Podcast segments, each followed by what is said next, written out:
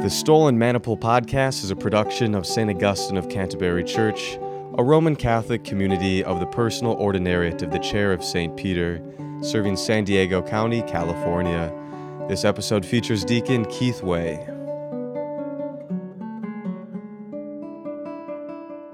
Today and this weekend, we celebrate Memorial Day. And as a retired vet, it's not lost on me that I stand here this Sunday to provide the homily, and am honored and humbled to do so. As we take a moment to remember those who paid the ultimate price for our freedom, and also for another who, who actually built the foundation of the English church. We should keep in mind that freedom is a gift from God to all. We are made in His image, and He gave us life, he gave us the freedom to choose, because without that freedom, we could not love truly. And He gave us the gift of love. These things are so intertwined that you can't truly have one without the other. On this day, we remember those who emulated Christ in a very small way by sacrificing their lives. In honor of He who sacrificed Himself so that we could have all three life, freedom, and love, but not just here on earth, but eternally. And we also honor one who helped to spread this great news. We are all called to evangelize. In today's gospel, it speaks of this. But we have to keep something in mind. The Lord saves, we evangelize. I've heard so many times people throughout many congregations talking about how they're working to convert souls and save souls. The fact is, it's not possible for we as people to do this. Only the grace of God can convert and save a soul. We can only evangelize. And what is evangelizing? The sharing of the word, sharing of our own personal conversion stories, such as mine in the Gulf War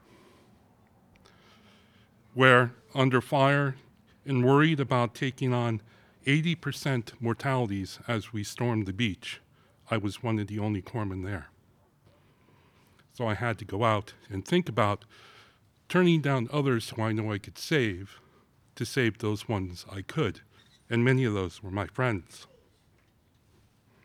So I prayed. And I was given a peace, a peace that I just had never felt before, letting me know that the war was going to be short and that we were going to have very few casualties. I shared this with those other people in my platoon and within my battalion, and sure enough, two weeks later, the war was over.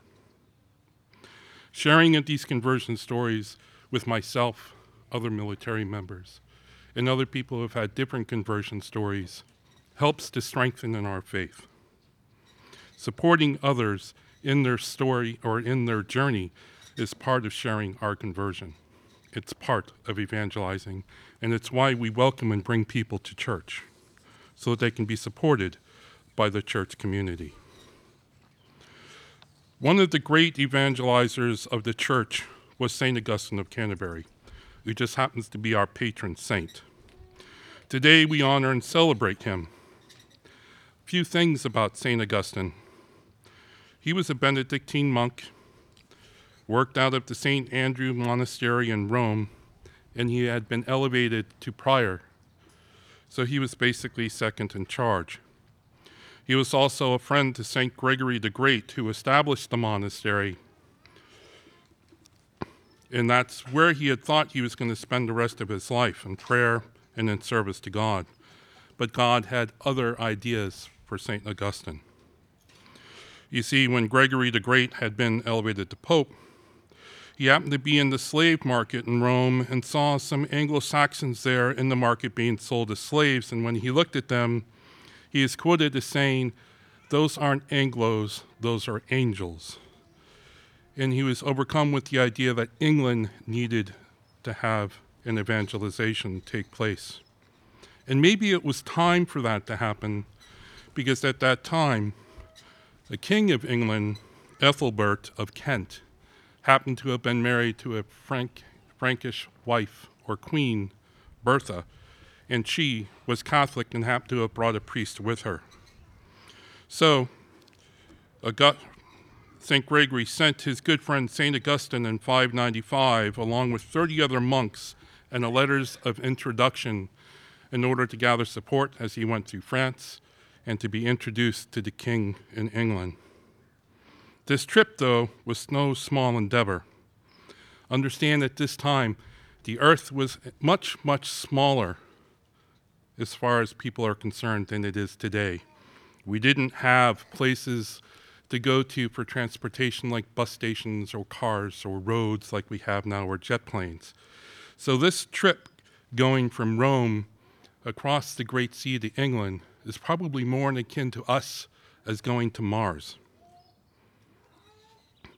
The other thing that we have to look at is that Rome's reach 150 years ago, vice now, is not like what was going on. We were steep with dangers now. It had been 150 years since Rome had been there. So, the control and normal things that were happening where things were nice and content and peaceful were now full of battles and skirmishes in northern France and England. And there was no Roman rule in England. It was now a bunch of tribes and pagans that were all fighting for control. Believe it or not, Augustine actually turned back in fear of his lives and the lives of those monks. But St. Gregory refused him to turn back and told him to pursue on.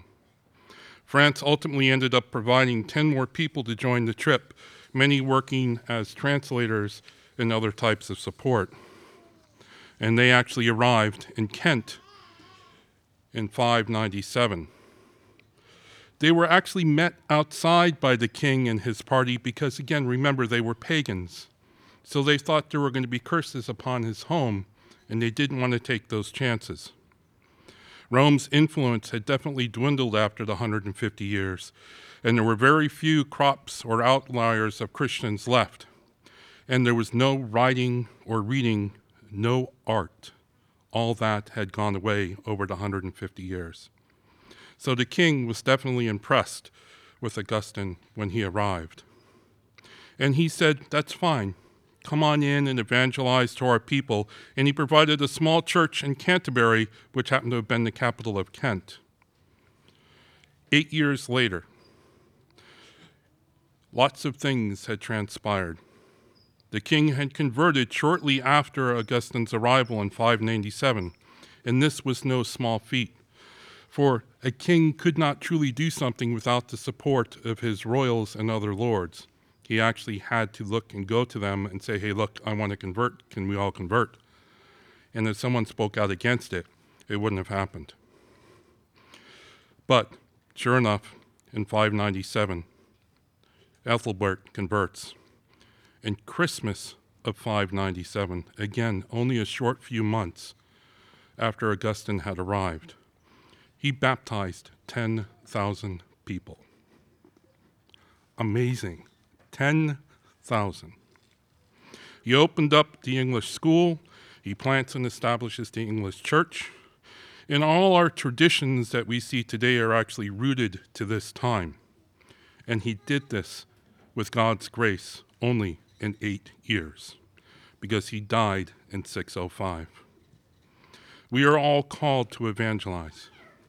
We are all called to spread the word.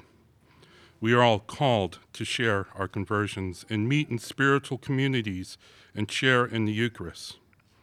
As in Augustine, we may be fearful at the time. We may be in the midst of wars. We may be in the midst of personal tragedies and death where our spiritual demons are battling with us. But we need to have faith and we need to press on. So I offer this small prayer for all of us today. Lord, that we ask that you may keep us always strong in faith and use us of tools of evangelization. And though we may be fearful at time, have us walk in the steps of St. Augustine and Christ, so that we may be beacons of thy light. Amen. St. Augustine, pray for us. Thank you for listening to the Stolen Maniple podcast. For more information on our church and upcoming events, please visit staugustineofcanterbury.org and don't forget to subscribe to hear future episodes.